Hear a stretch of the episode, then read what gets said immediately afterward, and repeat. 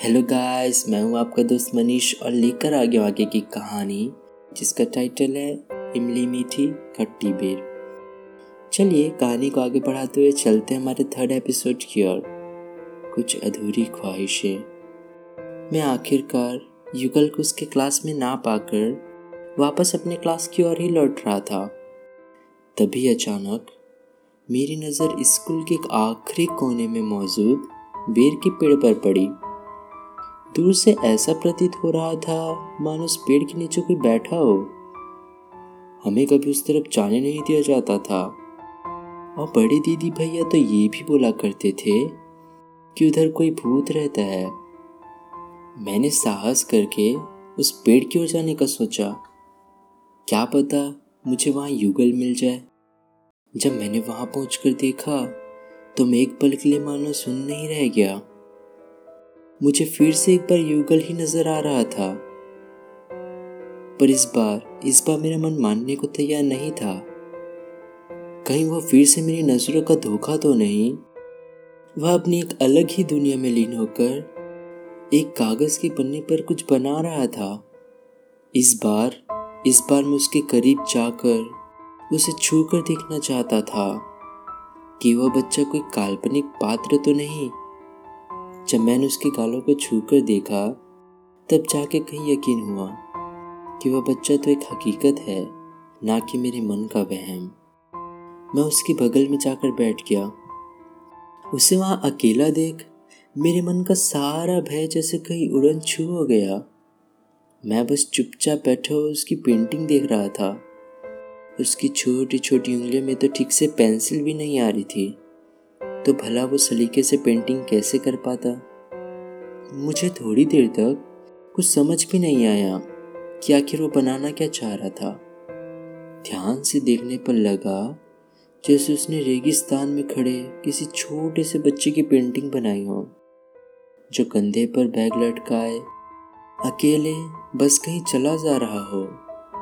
मुझे तब कुछ भी समझ नहीं आया, आखिर उसने ऐसा क्यों बनाया है?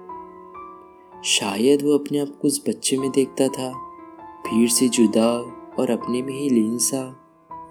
इतने में मुझे क्लास की घंटी सुनाई पड़ी और मैं दौड़कर अपनी क्लास की ओर चला गया। पर वो पेंटिंग वो पेंटिंग तो मानो कई दिनों तक मेरी नज़रों से ओझल ही ना हो पाई।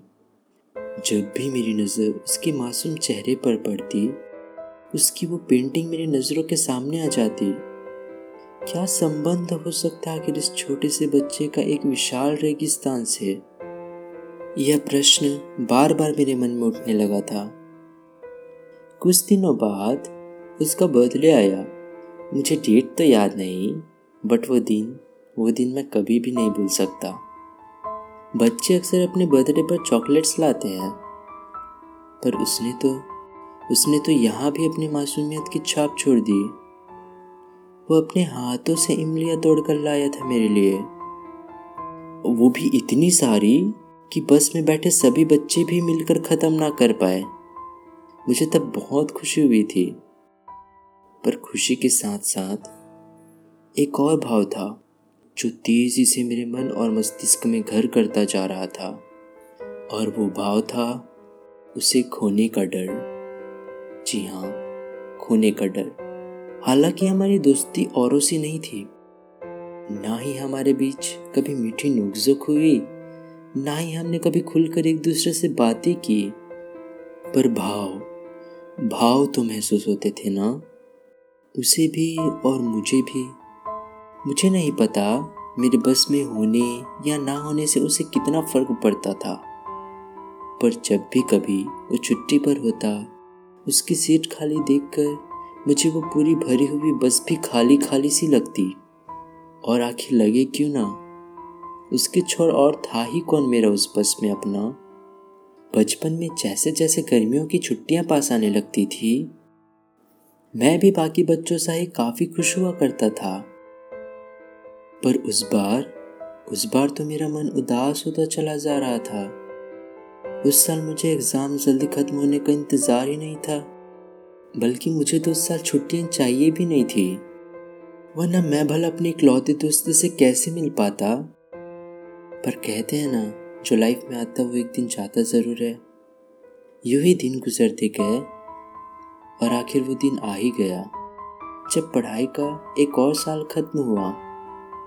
उस दिन मैं भी बाकी बच्चों सा ही अपनी बस की ओर दौड़ा था। सिर्फ़ यह सोचकर कि कम से कम आज तो मैं युगल के साथ ज़्यादा समय बिता सकूँ। मुझे उम्मीद थी कि शायद आज वो मुझसे खुलकर बातें कर ले। पर ना ही उसने बातें की और ना ही मैंने। रोज की ही तरह, हम आज भी खिड़की के बाहर देखते हुए अपना सफ़र पूरा कर दिए। बस फ़र्क इतना रहा कि आज मुझसे बार बार तिरछी नज़रों से देख रहा था। यह सोचकर कि नहीं पता इस चेहरे को मैं कब देख पाऊँ। आखिरकार वो पल आ ही गया।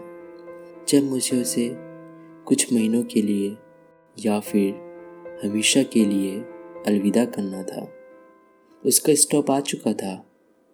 उसने अपना बैग उठाया और दरवाजे की ओर बढ़ा। इतने में ही मैंने उसे आवाज़ लगाया। हैप्पी वेकेशंस अच्छे से एंजॉय करना। उसने बस तीन शब्द कहे। हाँ आपको भी। और स्माइल करके बस से उतर गया। वो बस से उतरने के बाद भी मेरी सीट की तरफ़ ही देखता रहा और मैं भी उसे तब तक देखता रहा जब तक वो नज़रों से ओझल ना हो गया। उसके उतरने के बाद मेरा मन एक बार फिर से एक अजीब सी उलझन में फंस चुका था। उलझन उसे देखे बगैर तीन महीने गुजारने की, उलझन उससे दोबारा ना मिल पाने की और एक डर उसे हमेशा के लिए खो देने की। कितनी सारी ख्वाहिशें अधूरी रह गई मेरी। मैं बस एक बार एक बार उसके साथ जी भर की बातें करना चाहता था, खुलकर हंसना चाहता था, पर वो एक साल आमने सामने बैठते हुए कैसे बीत गया पता ही नहीं चला। कैसे बीतेंगे आने वाले तीन महीने, उसे बिना देखे। और हम छुट्टियों के बाद भी दोबारा कभी मिल पाएँगे कि नहीं? कहीं वो मुझसे हमेशा के लिए दूर तो नहीं हो जाएगा? खैर यही तक था आज का हमारा एपिसोड कुछ अधूरी ख्वाहिशें। आगे के एपिसोड सुनने के लिए जुड़े रहिए रूहानियत टेल्स के साथ। मैं हूँ मनीष। आप मुझसे जुड़ सकते हैं मेरे Insta handle at the rate weaving process पर। मिलते हैं आगे की कहानी के साथ।